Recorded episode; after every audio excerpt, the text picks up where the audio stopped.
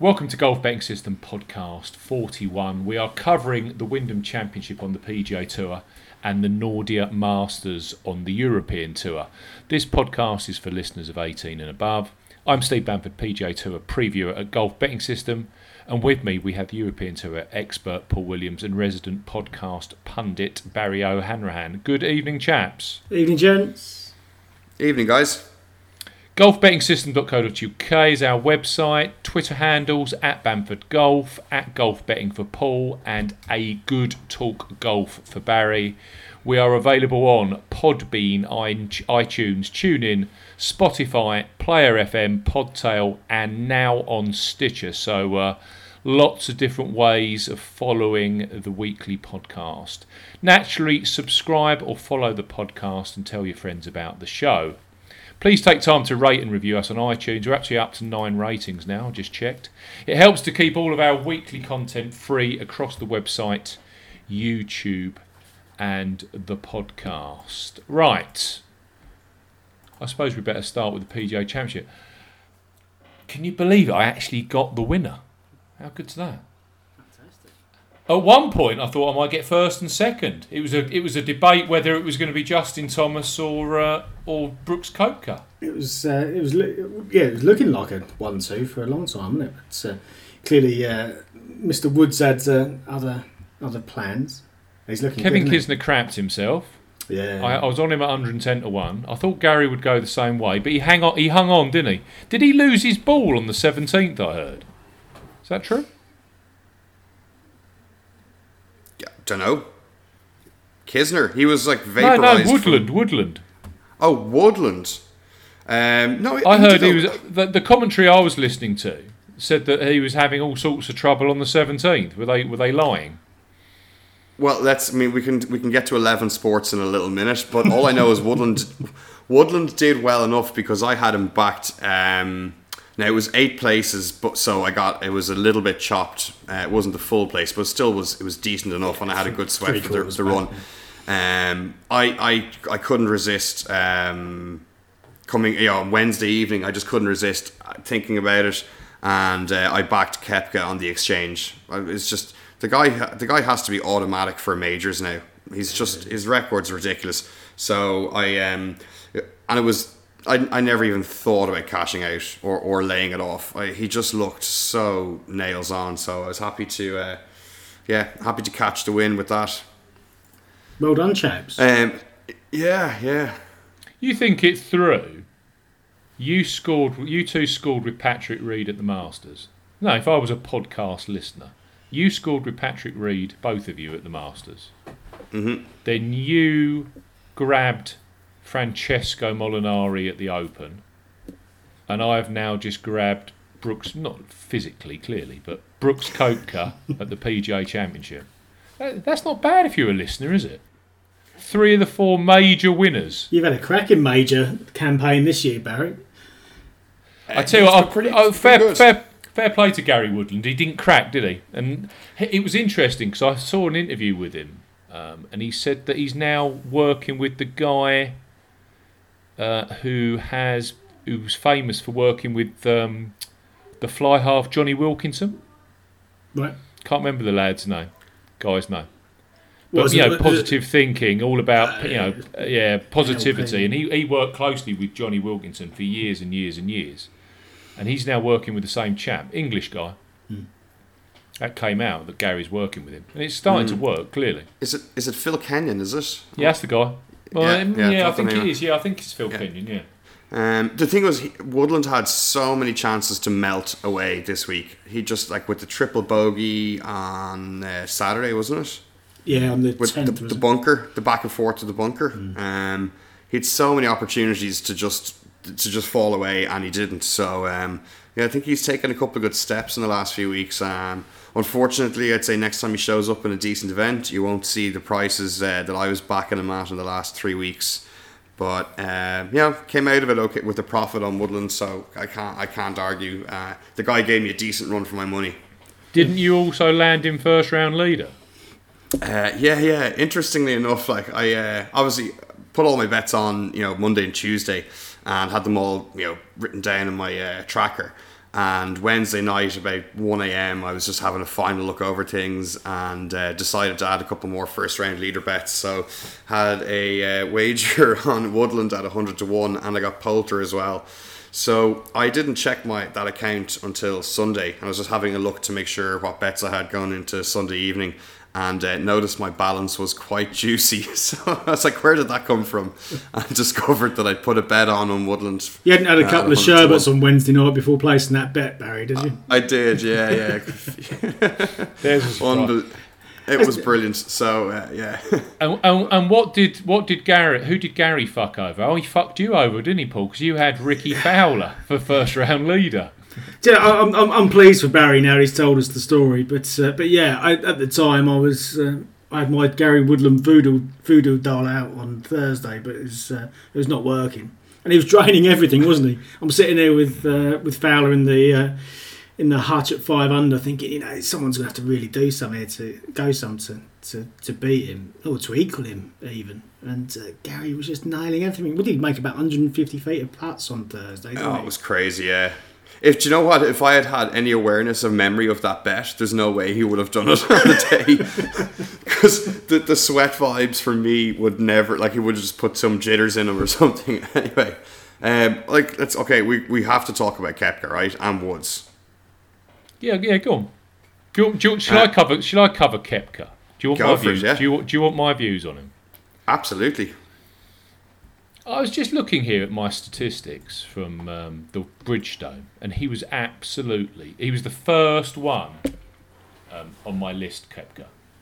And it was something Rich Beem said in the commentary uh, that Sunday evening. He said, you know, he's basically just hanging around. His putter's a bit slow, but he's just hanging around menacingly. And he was. He was playing so well. And of course, Dustin Johnson finished like a train, world number one. He shot um, he shot a 64 at Bridgestone on the in the final round. Koepka shot a 67, which was good enough for fourth in the field. And I was just genuinely shocked on the Monday when they chalked him up at tw- you could get early on Monday 25 to 1 about Brooks Koepka, Mm. yeah, which was quick. the same price that he went off at the US Open. Mm.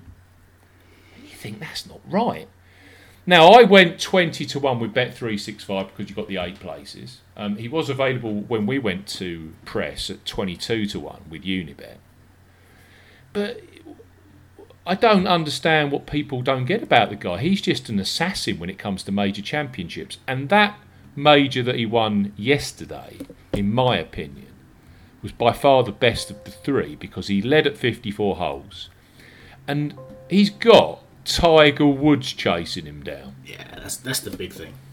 To look at that leaderboard, And, and to have the mental strength to fight off that huge crowd, Tiger Woods, all of the pressure, and of course the little matter of Adam Scott charging at him, holing putts like he was Jordan Spieth from a few years ago. and you're thinking, what is going on here? This is Adam Scott. Oh, he's draining another 25 footer. yeah, You're thinking, wow. So you know, I was starting, to, and then of course, you know, around the, you know, coming, he's he's he's he's responded by banging a couple very close, and all of a sudden the putter's starting to get jittery. He's putting then like Lee Westwood, not getting it anywhere near the hole, and you think this is all going horribly wrong. But you know, the way that he fought back was just unbelievable. To then go ahead again and say, you know, I'm still minus two. You know, I'm not plus three today. I'm minus two and I've got some good holes coming up. And that that um, that three iron or two iron that he hit into the 16th was just crushing blow, wasn't it? No, it's one of that's What gotta be one of the as he- greatest he- shots. He described it as a laser. that was just a thing of beauty, wasn't it? If you're on him, the way he hit that shot. I mean, I think that was it. It was it was done and dusted at that point. very Yeah, impressive. yeah, that that was it. That was just the the nail in the coffin, wasn't it? And what a shot! Un, unreal. And yes, the course was perfect for him. It was soft. He could hit it 340 over most of the traps. But to but that's that's by the by really. At the end of the day, the way that he held off Tiger Woods and all of the pressure that came with that, I think was very, very, very impressive. And you know, you can see Koepka, the way that he knows that he can peak for major championships, winning a lot, lot more. Oh yeah, he's young enough, isn't he? And he's up to second in the world now, and he's not. um, you know, he's not far behind DJ at all. Only a decent result away from taking number one spot. And uh, you know, how, was it two, three seasons ago? He was on the European tour. They said to him in the interview afterwards, you know, like the interview in the press area. They said, "Have you ever doubted yourself in your life?" And he just he just went, "No, I don't doubt myself." And you just think, yeah, this guy is he's different gravy. Hmm. And to put it into perspective, of course, you know, Dustin Johnson still has only won one major championship. Yep. And he's been around since when? 2007, I think. 2008, he came on the PGA Tour. And you've got Koepka now with three in the bag. Yep. So yeah, that's my that's my view on Koepka. Yep. What, what Kep, Koepka? What do you think? Impressive. Very, very impressive. Can't say much more, I think. It's What- um, he's just so clinical. It really, it's um, yeah, the, just the determination and the execution in, in in the face of everything that was going on. Like a Tiger Woods charge and the like the noise out of those crowds is like something you haven't heard in a long time. Um, and, and the funny thing is, because of Koepka's kind of quiet, reserved personality, come the Masters next year, I'd say you'll have some firms giving him eighteen to one. As Tiger Woods said, it's difficult to beat a guy that's hitting it down the middle of fairways and clear and, and at 340 off the tee. Mm. He said it with kind of a smirk on his face. And as you said, Ko- Koepka also mentioned in his interview that the one track he's still got to get his head around is the Masters. And at the end of the day, you know, he's built for it, isn't he? He's, Yeah. that's, that's the perfect golf course for him once he gets his head around the nuances. When Yeah. to go, when He'll- not he- to go, and you know all the stuff that need, you need Yeah. to know at, at, at Augusta. Well, this- and as you said, he, it's likely Barry. Poten- you know, he's going to fly at Kapalua in January because that golf course is another one that's perfect for him. But you might find that he goes into that tournament next year again at a very juicy price because he hasn't done a lot in the build-up. Ho- Yeah, hopefully, hopefully. And it's kind of an amazing thing for Punton because he just doesn't seem bothered with winning regular tour events. You know, he he kind of openly doesn't love golf, and uh, and and and also states that he just is about there to win the biggest events. Which is, you know, it's funny that he only has one other PGA Tour win. He has other professional wins, but his his focus is so solely on the PGA on the the majors that, um, you know, his form in other events he won't he won't win, so he won't be coming on the radar as much, and everybody will kind of forget about him because he's not that kind of big personality that will you know drive and grab headlines. And again, he'll just be sitting there at 20 to 1, and people will be like, ah, but what has he done lately?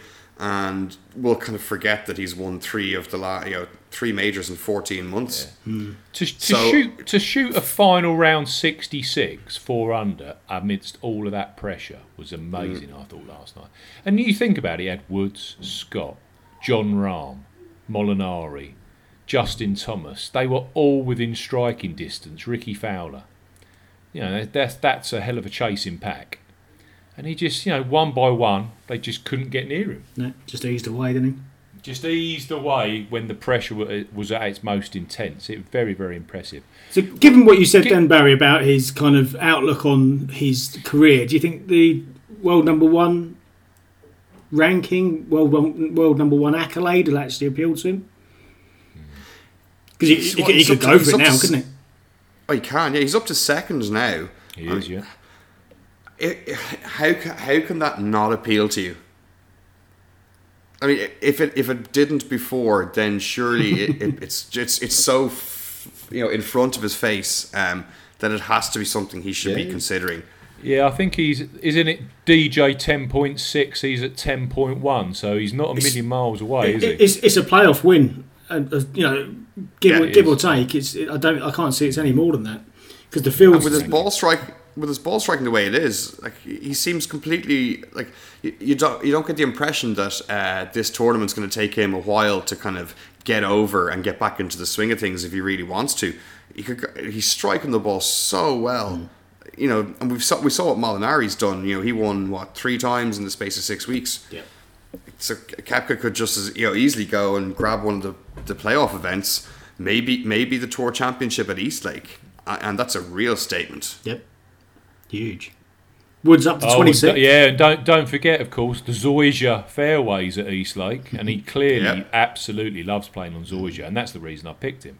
And that I- that link through of players that have done well on Zoysia golf courses was was clear to see towards the end. Um, a question for you two guys: out of the four playoff events that we've got coming up from next week onwards, we've got Ridgewood for the Northern Trust, which is the one they play in New York area. Uh, we've then got TPC Boston. They've they're they're then playing at Aronimink, which is the BMW Championship, which they played there. I think it was 2010, 2011. That's another Donald Ross course, same as the one this same designer this week for the Wyndham. And then of course we've got the Tour Championship. Of those four tournaments, what course do you think suits Tiger Woods the best? Because in my mind, he's going to win one of these FedEx Cup playoffs. In fact, I think he's going to be so focused, I could see him winning the whole thing. Hmm. Dunno, it's difficult to call, isn't it? For some reason, I've had Jason Day in my head for the Dell Technologies for a long time, just from uh, playing a, a one and done league. I've just kind of had him penciled in for that. Um, Jason Day, you said. yeah, I could see him winning next week actually because he's got a great record at Ridgewood. But and he's also starting to actually hit some greens, which clearly makes him very dangerous. But yes, Ridgewood. I'd need to look into Tiger there. I don't think he's got a great record at Boston. And he's played there a long, a lot of times when he was in his prime. So, Eastlake feels the strongest of the ones, you know, not just from a course perspective, but also from kind of a mentality perspective. Because at that point, then, assuming you know he's going to be up against the, the top players, you know, you cut down to thirty of the very best at that point. It's almost like a mini major, isn't it? And you saw the improvement that he made between um, Akron and last week. You know, he, he kind of tailed off at uh, Bridgestone, didn't he? He Probably finished thirtieth thereabouts. Um, and you know, he, he was almost, you know, he wasn't disregarded at, at, at the field at um, at Bellerive, but he certainly wasn't one of the most talked about players in the in, in the context of winning that tournament. Yet, you know, he could have done it. Could have done it. He seems, He know, had no right. He had no right to finish second though, because he was seventy fourth for fairways hit. So that that makes that performance even better. So he was he was minor. Get this, he was sixtieth for strokes gained off the tee. Brooks Koepka was second, but Tiger second for approach to green, eighth for tee to green, and tenth for putting. So his putt, his driving still his weakness. So we need to find the course out of those four where driving's the most, where you- you've got a little bit of width, or the, you know the penalty isn't going to be that harsh. yeah. or he doesn't need to take driver that often. Yeah, absolutely. Yeah, all that. Yeah. I, to, to me, maybe a, Aronimink with the kind of the smaller greens, you know, plays into his approach shots a bit more, uh, or to that strength anyway of his game. Um, he could just plod his way a bit more rather than having to s- slash driver. I wish the guy would just swing his driver the way he swings at his three wood. What's the what's the difficulty with these players not being able to drive straight?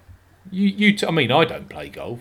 Paul Paul attempts to, but They're trying to overhit it, Steve. They're trying to hit it so hard and so far.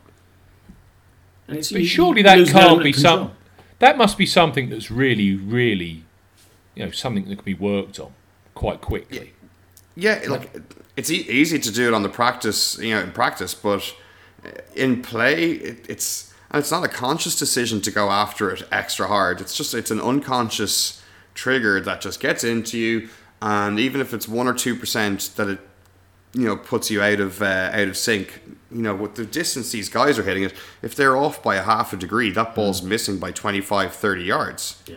you know, if they're off by a degree or two, it's it's just something that creeps in uncon you know into the swing at the last second and usually just throws you off. Um, I'm, I'm sure. I, do you know what? I'd say if Tiger was just going out and playing practice rounds, he probably uh, is hitting like you know 75, 80 percent of fairways because he's just swinging that lovely controlled three quarters uh, kind of power.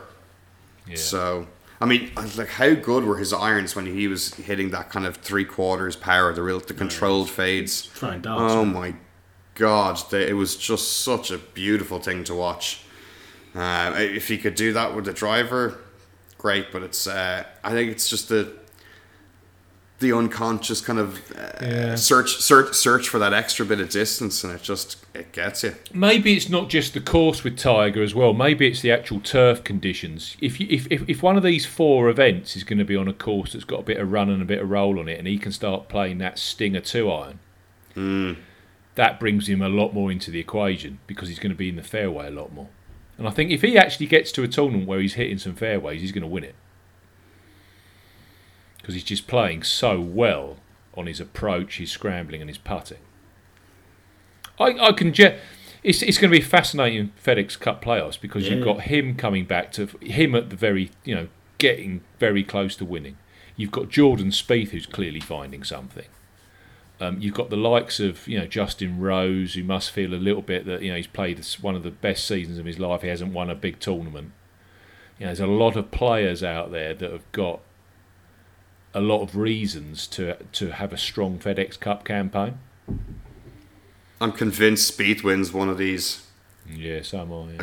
It's just try. I don't have to back him in all four because it just kills your uh, Yeah. kills your return on him. So I have to just figure it out because what I read he had like 67 holes he played this week just gone that were par or better, and then the other I think he had two triples and three doubles, which just destroys you. Yeah, you just can't have triples and doubles.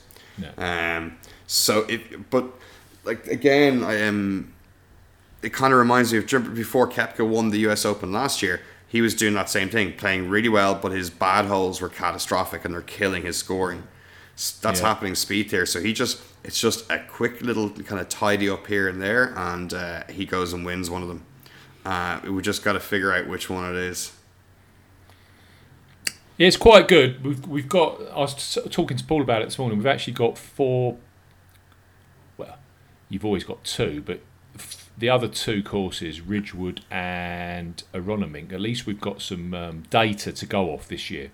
So we can't. We know what the courses are. We know what kind of courses correlate well from a form perspective. So yeah, I'm looking forward to the FedEx Cup playoffs. I think it's going to be an absolute feast, festi- a festival of golf.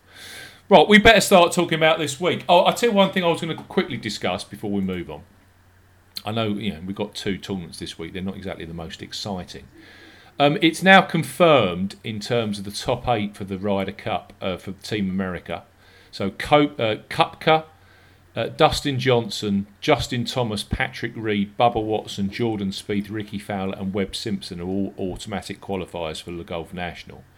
Um, if you're then going in um, pl- rank order, Bryson DeChambeau's at nine, uh, Phil Mickelson at ten, Tiger Woods at eleven, and our old friend Xander Schauffele at twelve. And in my mind, and this is what I was going to ask you guys, in my mind, unless something crazy happens, I think those are the four captains' picks he'll go for. Who's just below that, Steve? We've got Kuchar at 13, who's showing absolutely nothing. Yeah. I know he's the ping pong champion of the team, but Christ, you need a bit more than that to get in the squad, surely. um, he, he might have a good backhand, but Kevin Kisner 14. Well, Kevin's got to show some backbone. Yep. And then we've got Tony Finau, No, Tony, of course, set that record in round two of, was it to sort of 10, 12 birdies or something? And people are going, oh, yeah, that's really good for match play. Which it kind of is, but uh, I still got serious doubts about Tony Finau's mentality. And then you've got Kyle Stanley at 16. So f- if, I if, if it was my decision, knowing what we know about Schauffele, knowing what we know about the way that he comes to the fore at major championships, wins tour championships, I don't think it's really debatable. The player for me, and this isn't going to happen, we know that, but the player for me who is the weak link is Mickelson. But he'll he'll be in. He's a lock. So Yeah. Yeah, he's got his WGC win under his belt. It's, it's, it's difficult to, uh, to to miss him out. I, I can't you- see. yeah, I can't see that you'd bypass the likes of Kuchar, Kisner to put Finau in, um, Yeah. you know, as third choice over and above the four names that you've mentioned there. no. Makes it quite straightforward for Jimbo, doesn't it? Yeah, it does. Yeah, and, and, and word out there is that Tiger wants DeChambeau on Yeah, the team. exactly. Yeah, he, wa- he So, wants I mean, to, that- he wants to play with him. Yeah. That kind of auto picks him then. So the, the only the only real debate, I guess, would be uh, Schauffele. But how is that a debate when he's shown many many times now how how um, what a big occasion guy he is? I don't. I don't think it's a debate, but I tell you what, I think it is for us guys. I think it's a huge opportunity over the next four weeks, potentially, to get on Schauffele at a good price because he's going to be so motivated to get a big, big win or a big, big top five. I think um, Schauffele's one to uh, one to keep very close to over these playoffs. Yeah, He ne- for he needs to perform, doesn't he? Well, he's got to keep uh, keep knocking on the door, isn't he? Yeah, and we know he's got the yeah. ability. I think he just needs to keep active and keep not fall off the radar. So um, yeah, I, I don't know. I, how how they Otherwise, pick- it's go- it's going to need something like a Ryan Moore performance from someone that's going to finish kind of second, second, first, or something in three of the playoff events to, to to get into that. And that's easier. Can you see Matt Kuchar doing that or Kevin Kisner? Nah, nor can No. I. Not at the moment, no. Nah, Nor can you see Finau doing it no, I can't. As well as he performs. He doesn't. He just doesn't seem to win or get those seconds. You know. he li- um, he likes a backdoor t- back. He likes a backdoor top ten. Does Tony Finau, doesn't he? He's he's actually an odds compiler's dream because you can slash his price, and he pretty much never puts you under a lot of danger in terms of actually winning. Yeah. Um, If so- you look at the European side, we've got Molinari, Justin Rose, Tyrrell Hatton, Tommy Fleetwood on the European points. Then we've got Rahm, McIlroy, no- Noren, and Ian Poulter has now just taken the place of Paul Casey. Snuck in, hasn't he? He has snuck in, and quite rightly. yeah. Now, I was reading yesterday, and you might pull me up on this, Paul. Please do if I'm wrong. That the cut-off for all of the European team, including pl- uh, captain's picks, is after the Made in Denmark. Yeah, sounds right. I, I, yeah, I think you probably. Yeah, I- I'm, I'm sure you're right. Now, I'm trying to work out where the Made in Denmark stacks up with the FedEx playoffs. Is that is it the same week as? So, what have we got next week? That isn't We've made in, De- made in Denmark next week. I thought there was something in between. Is it, I thought the Czech Repu- the D and D's next week. Ah, is it? no, you're right. No, sorry, you're all right.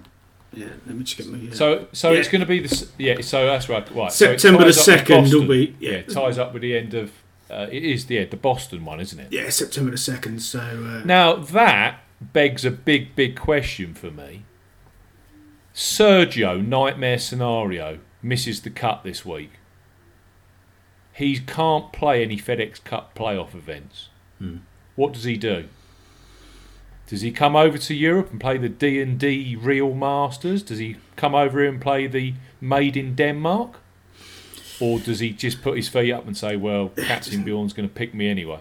It depends what Thomas Bjorn tells him. Yeah, well, he obviously he came over to the Open de France, didn't he? First time he played that, I think there- there'd been a, a word in his ear prior to that to uh, to make a make an appearance and show his face. He needs to perform this week, doesn't he? He's under pressure, isn't he? Because you think about it, Casey, Thorbjorn, Rafa finished very nicely um, yesterday, Cabrera, and Thomas Pieters really came to the party, and then you got Sergio. So and of course Henrik. So there's there's six players in my mind in the mix for four spots there. Yeah, it's still tight, isn't it? I, I think I was just saying to you guys earlier, but uh, the that Poulter jumping Casey makes Bjorn's life a little bit easier because Poulter was surely going to take one of the pick spots Yeah. or one of the captain's picks, so it almost free it gives it almost gives Bjorn an extra pick. And look, obviously he could choose to take Casey, but he can also if, if all things stay the same, but he can choose to leave him at home. Yeah. Yeah. And it's, it's easy to look at the likes of Cabrera Bello and say, no. But he actually played really well at the last Ryder Yeah, he did. I know. He was, he- And he don't forget, well. Thomas Pieters top scored. And I and you know, I th- I think personally, if Pieters shows something, he must be playing Paul. He must be playing one of those two European Tour events coming up, if not both. If he shows anything, close to winning one of those, I reckon he'll get a captain's pick. Quite rightly. Well, he, he showed an awful lot of form yesterday, didn't he? Until Oh, very close to the very close to the end. Um, yes, he is playing the Czech Masters. Well, he's down so anyway. Let's just check the other one. And then you've got, you know, you've got Paul Casey missing the cut, Sergio Garcia missing the cut, and you've got Thomas finishing like an absolute train. If you put Thomas Pieters on a American style Parkland golf course, he's so dangerous out there. He's unbelievable. Yeah, he's, he's, He's down to a ma- he's got, yeah, he's got a major in him. No he's, doubt. da- he's down to play the made in Denmark as well. So yeah, it's, he's clearly uh, clearly going at it full throttle. It'd be, it, it will be fascinating to see if Sergio, what happens with Sergio. Because he is in serious trouble. Now, that, that begs another question in terms of the Wyndham. But um, do you want to kick off, Paul, in terms of the Nordea? Yeah, yeah, it'll be relatively brief. Let's, yeah, I was going to say, let's make it brief because we're already half an hour in, just gas bagging.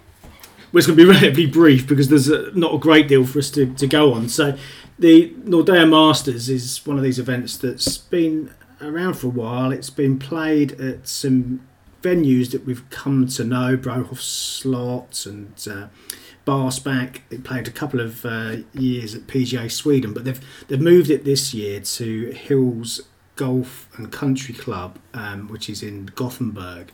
Um, and it's a new track. It's not been used for anything um, professional at all, so there's nothing to go on in terms of um, you know event history or stats or um, any kind of skill data that you can drill into. So we're, we're kind of in the dark here um, to, to a large degree.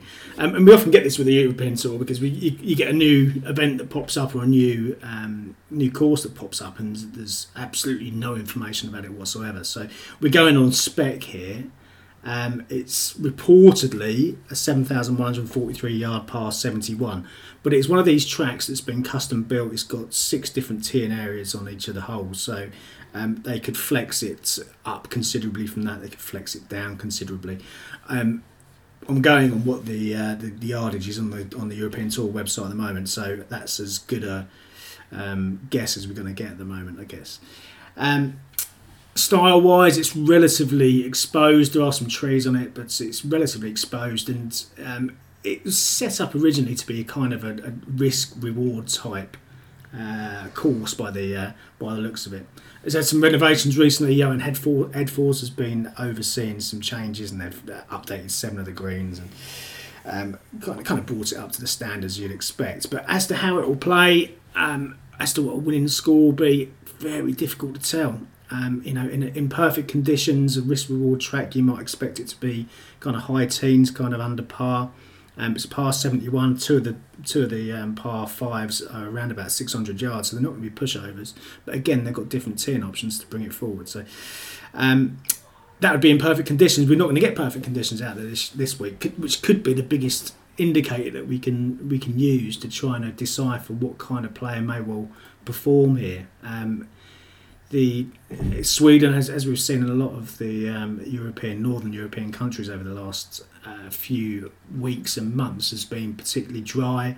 Um, it's all broken down recently, as it is over here, and um, it's been raining recently. It's going to be raining over there before the event, potentially for all four days as well, on and off, um, with wind kind of 15 to 20 miles an hour. So where the players have got used to this kind of uh, almost tropical conditions that they're playing in, it's going to be a, a bit of a bit of a wake up call.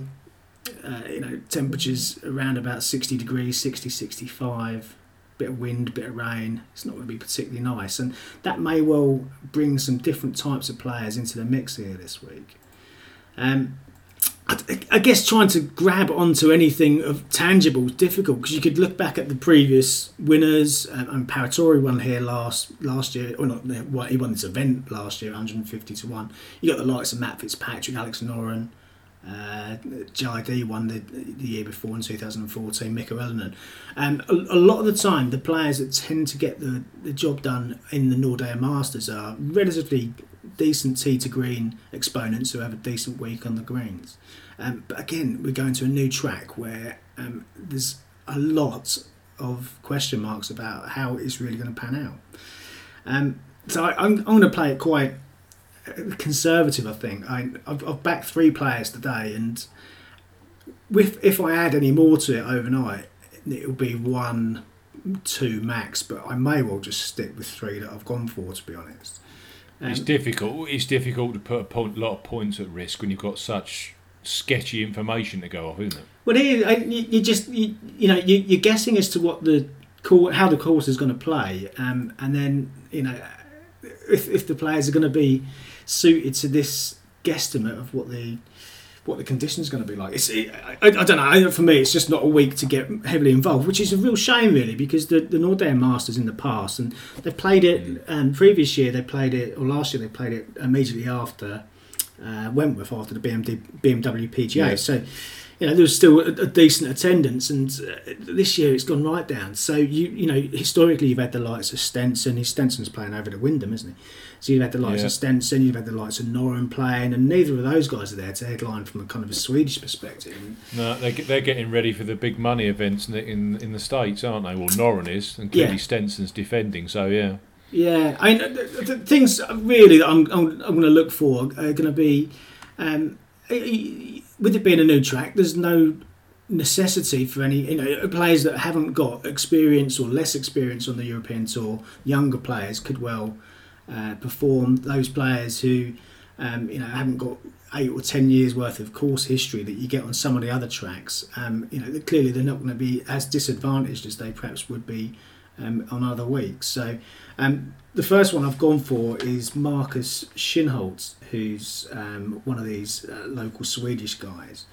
Um, Now I picked him up at fifty to one earlier, and there's still some fifties around actually. Played well in Paris, didn't he? He did play well in Paris, yeah. And if you if you look digging into him, he's um, he, he's from around about ten miles up the coast of from Gothenburg, in the same kind. The way the, the topography is over there is, is going to be a very similar kind of setup in terms of where he is to where they're playing this this um, this week. If you go back to 2015 when he was an amateur, he's only 22 now. So you get 2015, he was you know still a teenager. Um, he led the Nordea Masters at halfway um, that week back in 2015 at the Lakes course in Malmo, the um, the one at PG, the PGA Sweden national track. Um, So he clearly showed a bit of that that week. Um, didn't didn't happen from over the weekend. You can imagine as a, a young amateur um, trying to you know lead a lead an event like that. Um, is, is gonna is gonna take its toll. He shot 77, 75 over the weekend, finished thirty third, so it didn't quite work. But you know he's mo- he's come on leaps and bounds since then, um, and he's had a, an attempt at the European tour, gone back to the Challenge Tour. Um, he's back on the European tour this year, and uh, he's shown some decent form. As you said, um, he played well at the Golf National. He finished fifth um, that uh, that week. Wasn't he met- 54 hole leader? yeah, he was 36 and 54 hole leader. So he was, Mm. you know, he shot 65, I think it was in the second round. He showed a lot of good form there. And but also early, third, in Qatar, yeah. yeah, third in Qatar, um, 12th in the South African Open, 16th in Oman. Um, Qatar's interesting because Qatar tends to be set up. Oh, it's the, the, the, way the course um, uh, tends to play is it plays quite windy. So again, Yeah. if we're looking at 15, 20 mile an hour winds here this week, then Yeah. that's a that's a good indication as well. And 12th at the 12th at Wentworth. So he's clearly Yeah, played well in some really good European tour events, isn't he? So that's a good price, 50 to 1. I? I was surprised because I, I think he's one of these players that could could break through. And, you know, it, given that you go into, go into a track where there's um, very few people will have had any kind of practical experience of it, you've got a guy who's you know played his formative golf ten miles down the road. Um, he's going to be one of the ones with the, the, the most of a kind of competitive advantage in that respect. Um, you look at his last start, 61st at the Open Championship, there's nothing to write home about, but he led the field with driving accuracy that week. So clearly, there's lots working well in his, his game, um, and he can putt as well when he's when he's playing well. There's, there's lots to like. So, so yeah, I think 50 to one is well worth um, a punt this week on Kinhult. Um, the other one I've backed, or the other two I've backed, I've backed uh, Jeunghun Wang, um, the uh, South Korean, and he's one of these players. It is pro- proven. He's a proven winner at this level. Um, he's um, he's won three times, and I I get the feeling this won't be a complete pushover here. And if you look at some of the uh, tracks where he's done well, he, he won in Morocco at five under, Mauritius at six under. He's another one who's done well. He won in Qatar. So again, there's this kind of Qatar correlation potentially. Um, and he can play in the wind. Um, and if it is kind of 15 to 20 miles an hour, um, again, given the topography and the exposed nature of the track, I think that will be um, a decent asset to have. Um, so, so yeah, 60 to 1 I got on Wang earlier on today. Um, and the final one I've backed is a young Scot by the name of Connor Syme, who's also been showing some decent form recently. Yeah, that rings a bell. Yeah, so he's he's not been a, a, a he's been he's been professional for a relatively short period of time. So he's not great played a, a great deal of um, events um, on, on the pro circuit, but um, the ones that he has. Uh, played and played well in are, pretty noteworthy really. So um, he turned pro in 2017 after the Walker Cup and his debut um, appearance was at the Portugal Masters and he finished 12th there. And again if we think in another kind of exposed track not far from the seaside um, bent grass greens you know there's, there's some correlation there I think. 15th at the Dunhill Links he finished the week after that. And then more recently second at the Shot Clock Masters. Um, and even when his most two most recent events, 32nd at the Scottish Open, uh, 22nd at the Porsche, both of them showed some decent snippets of form. He shot he shot 62 in the second round at um, at the Scottish Open, which at the time, before Brandon Stone went and produced his final round 60, at that time was the was the course record there at Gullans. So um, there's lots to like about him as well, I think. And uh, yeah, 90 to 1 was the, the price earlier on today. And uh, I thought, again, that was well worth taking on. He's putting really well at the moment, which, um, again, you know, is a ni- nice asset to have. Um, so yeah, th- those are the three I've backed. I, I don't know. I've looked up and down it. I, will I'll give it one last look over, but um, I can't see any reason to really get heavily involved in it this week um, and might just stick with those three. Do Swedes win? Do, do, Swedes win this poll? They have done, yeah. You go back. Um, Noren's won it a couple of times. Uh, Richard S. Johnson won it in 2010, didn't he? So there's um, there's, there's, enough to enough to suggest that there's no massive um, you know, downside to winning this event as a well, you know, a massive uh, pressure, I guess, um, yeah, yeah, yeah. on on the locals. So yeah, and the, the, field's you know the field's not fantastic. You got Olesen at the top at ten to one. And we've talked you know talked about Olesen a lot, and clearly he's playing some good golf. But is he the kind of player that you could and should be backing at ten to one? I mean, not for me. If he goes and wins at ten to one, then good luck to him. Um, I wouldn't go near that price. What happened to uh, Lucas Herbert? You were so sweet on him the last uh, few times out. And he's actually progressing, you know, 51st, 29th, 18th. This is his most recent performance. Yeah, he's played quite a bit of golf as well, and some others have played, and he's been he's been nipping, um, you know, a bit of globe trotting over that period of time as well. Um, I don't know. It's a, it's a difficult one to try and because you could get quite expansive with it, and so you know Herbert's been playing well. Uh, Pavon's another one you could build into it. Um, there's two or three, but I, I, I really don't want to go mad with it. I want to try and keep it quite quite tight um, and, yeah, just see how it pans out. Maybe those are the kind of players that if you know you get a feel of how it's working after the how it's panning out after the first day, then it might be time to have a, a little uh, delve in. It's uh, after the first round or so, a little bit of in play action. Anyone you guys fancy that caught your eye? No, I, I actually backed Herbert, so I was just curious to see what you thought of him. Um, yeah. It's difficult to know whether his game would stack up to it, Barry. That's, that's, that, that, it, there's too many unknowns to really to really pin anything massive on it. And mm. yeah, again, you know, he kind of falls into this bracket of a young player who's not going to be um, handicapped by the fact that he's uh, he's not played the course a number of times before because no one has. Um, but yeah, whether it suits his kind of uh, style of game, remains to be seen. There's a lot of water about. He's going to need to be quite uh, quite accurate to, or not not wildly inaccurate to, to avoid some of the bigger numbers out there. But uh, I don't know. We shall see. Should we talk about the Wyndham Championship? Hmm. Go for it. Sedgefield Country Club, Donald Ross design. Champion Bermuda grass greens. Now remember that. Um, it's a reasonable field. Um, it's one of these past 70s on the PGA Tour that they take apart. Um, I don't think it's going to play dissimilarly to last week. There's been a lot of rain in the area. Um, there's not a lot of rain threatened. I think it's 50% chance going into Friday morning. But they've had a hell of a lot of rain, so I think the course has been deluged. So I think it's going to be soft. And it's one of those courses, Sedgefield, where to me, when you look at the numbers, neat and tidy tends to win rather than outright power. Um, so we're looking at previous champions of the ilk of um, Henrik Stenson, I mean, Mr. Threewood. Um, Camilo Villegas has won here. Davis Love the third won here at a crazy price a few years ago. Uh, we've had uh, Patrick Reed won his first ever PGA Tour title here, which would suggest you can have a little bit of width off the uh, off the tee. And of course, our hero Siwoo Kim won here at 21 under uh, f- two years ago. Um, Kim, a fantastic Bermuda grass putter, and you can say the same about Henrik Stenson. He's of course won the Players Championship. Siwoo Kim went on to win the Players Championship. Uh, I think Davis Loves won the Players Championship.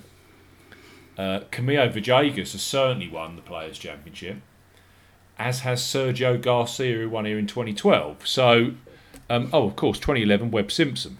So, you know, you've got a lot of links there to TPC Sawgrass for a start. I mean, that's just banging you over the back of the head.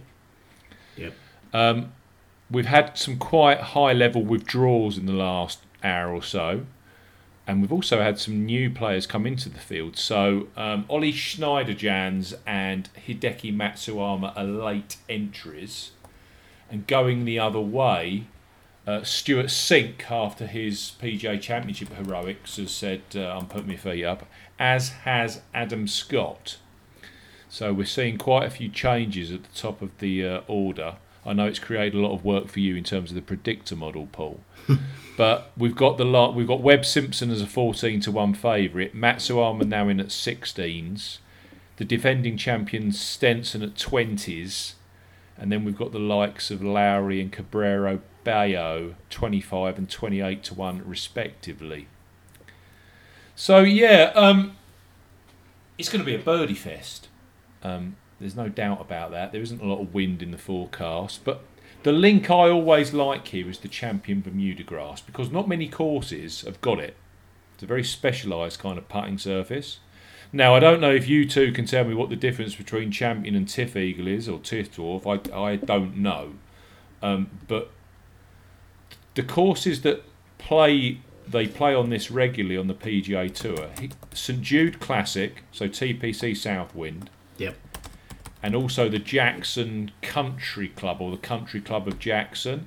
You can also go back to the Barbasol Championship when it was played at the Trent Jones design. Um, you can also go back to the likes of Annandale, where they used to play the Sanderson Farms. And they also played the 2011 PGA Championship on Champion Bermuda Grass at Atlanta Athletic. So those are the courses that directly tally in from a Champion Bermuda Grass perspective. Um, if you're looking for Donald Ross designs, the best one and the most famous one, of course, is Eastlake for the Tour Championship. You've also got courses of the ilk of Aronimink, and we've been discussing that place already tonight. Pinehurst number two, also the East Course at Oak Hill, which featured the 2013 PGA Championship. Now that throws up, of course, someone like Jason Dufner. Um, they also Plainfield, where they played the 2011 and 2015 Barclays tournament, which is was the initial, um, the first FedEx Cup playoff event. So I tell you where I'm at. I'm umming and ahhing over Sergio Garcia because again he's 40 to one. I, I know I know that um, um, Barry's already told me that he, he wouldn't he wouldn't use my money for Sergio. so um, I just I just it's it's pretty much now or never for Sergio. And if you go back to 2012, it's pretty much the same scenario that he found himself in.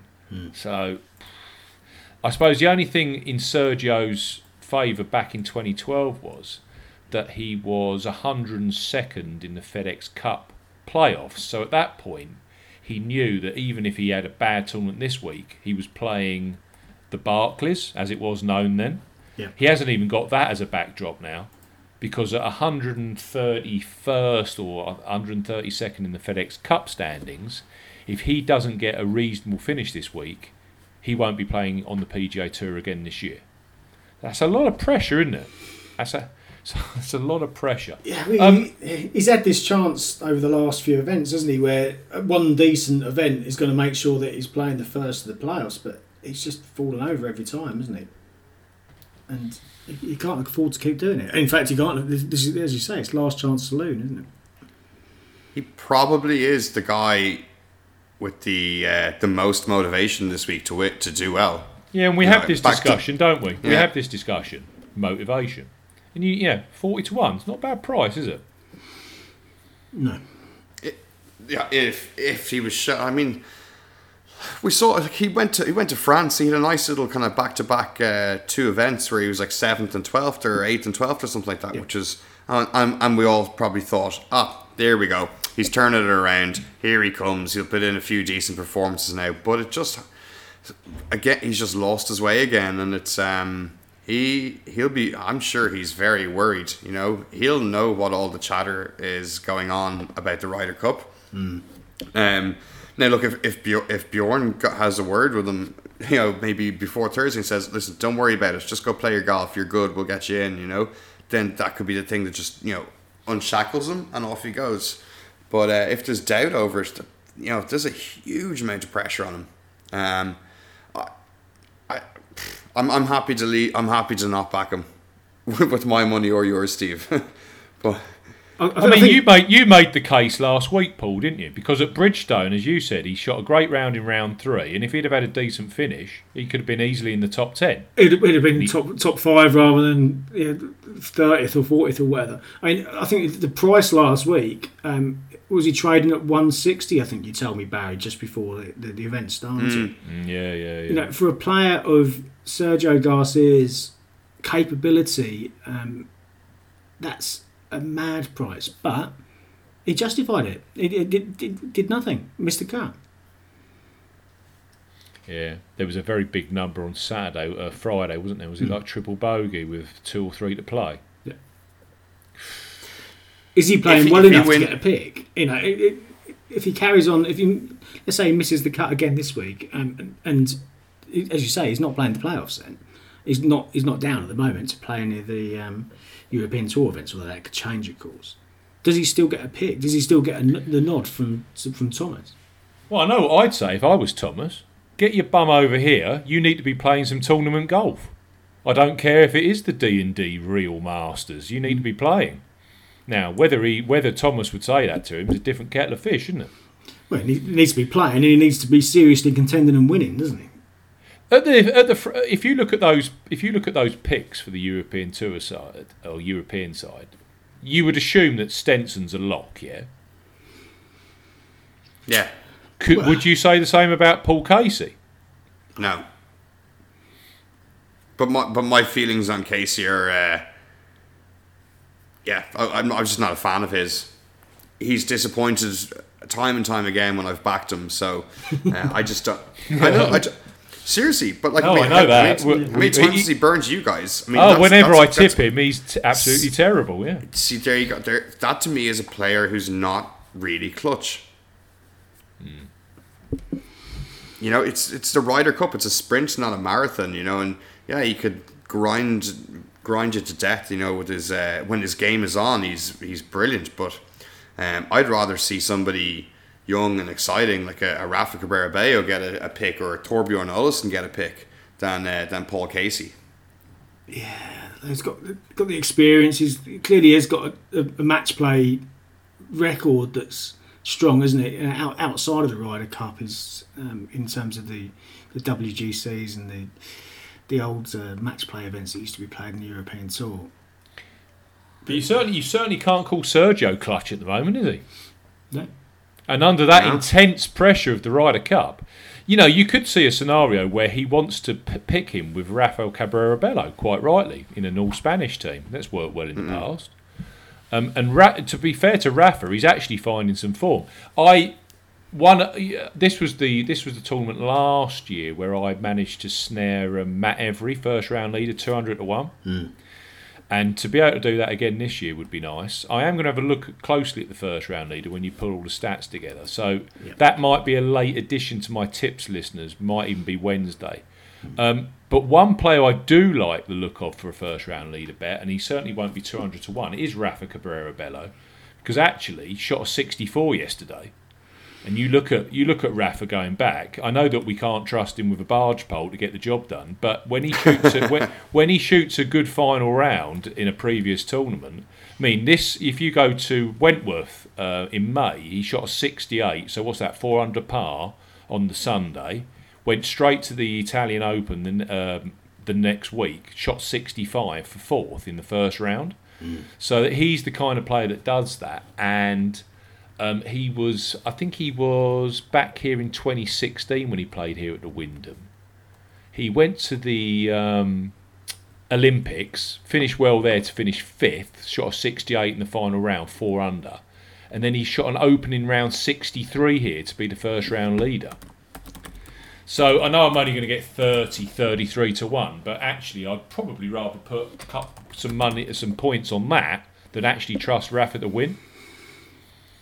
So that's one thing I'm looking at. Um, I'm definitely in on. Um, I'm definitely in on Brandt Snedeker, who I think is playing some really nice stuff at the moment, and he's got four top five, uh, four top seven finishes here in like eight outings. So I thought 28 to one about Snedeker was a reasonable price, and naturally, Barry, naturally, I'll be all over Siwoo like a rash. I'm seeing 50 to 1 with Coral, seven places each way. The 50 to 1 you got with Paddy Power has already disappeared. I know. We were so excited to have him at 160 last week. Um, he just didn't. Yeah, he didn't. He flapped around like a fish out of water, didn't he? Um, so yeah, hopefully he'll feel a little bit more at home uh, But at then- a course where he's won. But then a Bellerive soaking wet, that isn't his cup of tea, is it? No, no. The the rain really hurt the bet, didn't it?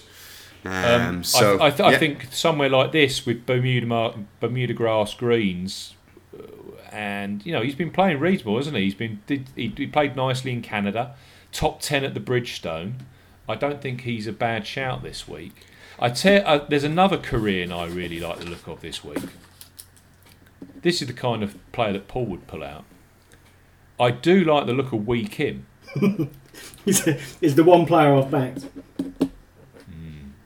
I had him backed last week as well. Maybe I should just stick with them. Well, He's a Whee. Kim, he's a very, very sneaky player, isn't he? And this this tournament does have a record of throwing up maiden victors. Yeah. And you can kind of understand that, can't you, with the quality of the field. The thing that I that grabs me with Whee Kim is last year, 2017, he finished second at TPC Southwind, Yep. champion Bermuda Grass, and lo and behold, in the same season, he finished second at the Country Club of Jackson, champion Bermuda Grass. Which would suggest he doesn't mind a bit of champion. I think there's a And lot if my mind, if if my mind is correct, my memory, and you know I struggle. In fact, I've written it down. Um, he was he missed the cut last week. Fair enough. Second in Canada, uh, and then he was also 16th at the John Deere Classic. So he's playing some rather nice golf, and he is a very, very, very, very, very um, low scorer. Yeah, when- that's, that's his game, when- isn't it? Yeah, that's totally his game. The um, the stats that I put together for the predictor had him as the top putter in the field in terms of his rolling putting average. Yeah. And if you're going to put together a 20 under type score there or thereabouts, um, someone like Whee Kim is the player that's, uh, that can do that, in my view. Now he's had three appearances here, and he's missed the cut three times. yeah, how do we explain that? Is that just inexperience or He's just erratic, I- isn't he? He's erratic. All of these Koreans are erratic. You know that, Barry Siwoo Kim. He's erratic. They're all erratic.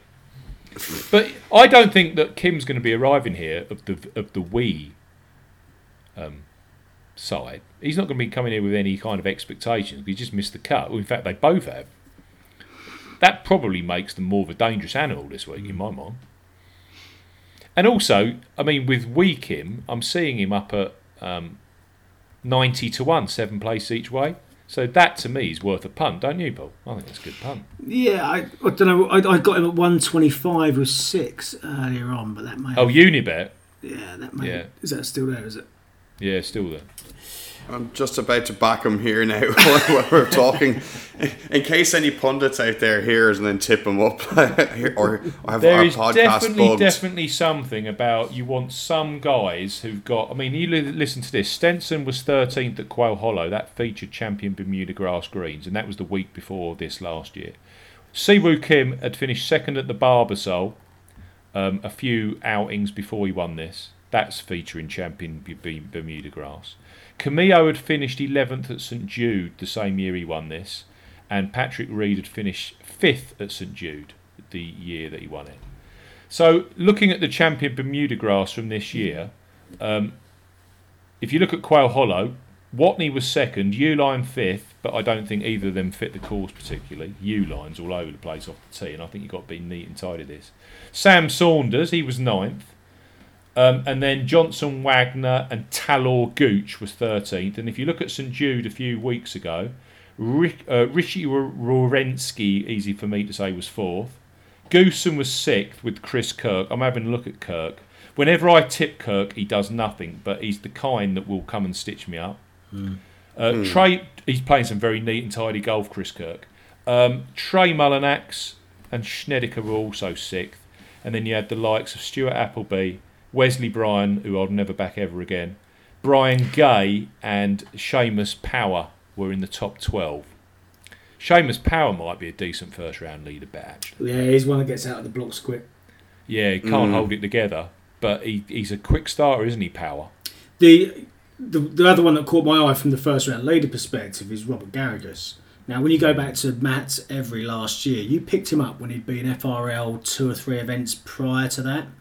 Yeah, and, yeah, definitely. And uh, Garrigus was first round leader in, in Canada. And we know he's got He form at uh, TPC Southwind because he had that. Yeah, he's won uh, there. No, and he didn't win. He, he, Yeah, he had that he, he had sweaty pants in the final round and That's gave, right, it, yeah. gave it to Lee Westwood of all people. Exactly. Yes. But again, I think when we've looked into it before, he's got some good champion Bermuda correlation in his in Mm. his history. Um, and he's the kind of player that can just get, you know, produce that one low round. Obviously, he proved that uh, in Canada a few weeks back. He's Um, also won 27th in the FedEx Cup, so he needs to do something. And he's, he's one of those guys that tends to do well when he's got his back to the wall, doesn't he, Garrigus? Yeah, bit of motivation. Mm. There's, yeah. yeah, I mean, uh, there's, there's not enough first round leader prices up to, to get a view of what he what he'll be. But in terms of the outright market, he ranges from 80 all the way up to 200 to one. So clearly, there's some some uh, differences of opinion as to what his chances are outright. And I suspect that kind of correlates to maybe a 125 first round leader price, maybe 150 with one or two spots. He's a dangerous first round leader market guy, isn't he? Mm, yeah, And you know it's going to be nice and soft. I think it's going to be really soft, and that is Garrigus' wheelhouse, isn't it? yeah. I mean, Glen Abbey, where he did finish, like you said, he finished uh, first round leader. That was really, really soft. Yeah. He's one of those target guys, and he, you know, tell him 139 yards and he bangs it 138. Yeah, long hitter, gets yourself in wedge range, drop the wedge, drop the putt, move on. I might have to have a dabble on that. So yeah, I'll be interested to see what price he ends up being first round later. but um, yeah, it should be reasonably attractive. I thought. Um, I personally, I can't go near Matsuyama. I know that Webb Simpson will be popular, but 14 to 1. This tournament tends to be you don't get people that have already won in the season winning here. And I know that he's going to finish second or third or fourth. Um, but 14 to 1, I can't touch that. Um, so, yeah, and Shane Lowry at 25 to 1, that was a kind of WTF moment. Who do you fancy, Barry? Because we know that Paul's on Whee Kim, and I can see why. He, he does stand out, Whee Kim. Uh, I am now, thanks to Paul. Well, we'll blame you, Paul.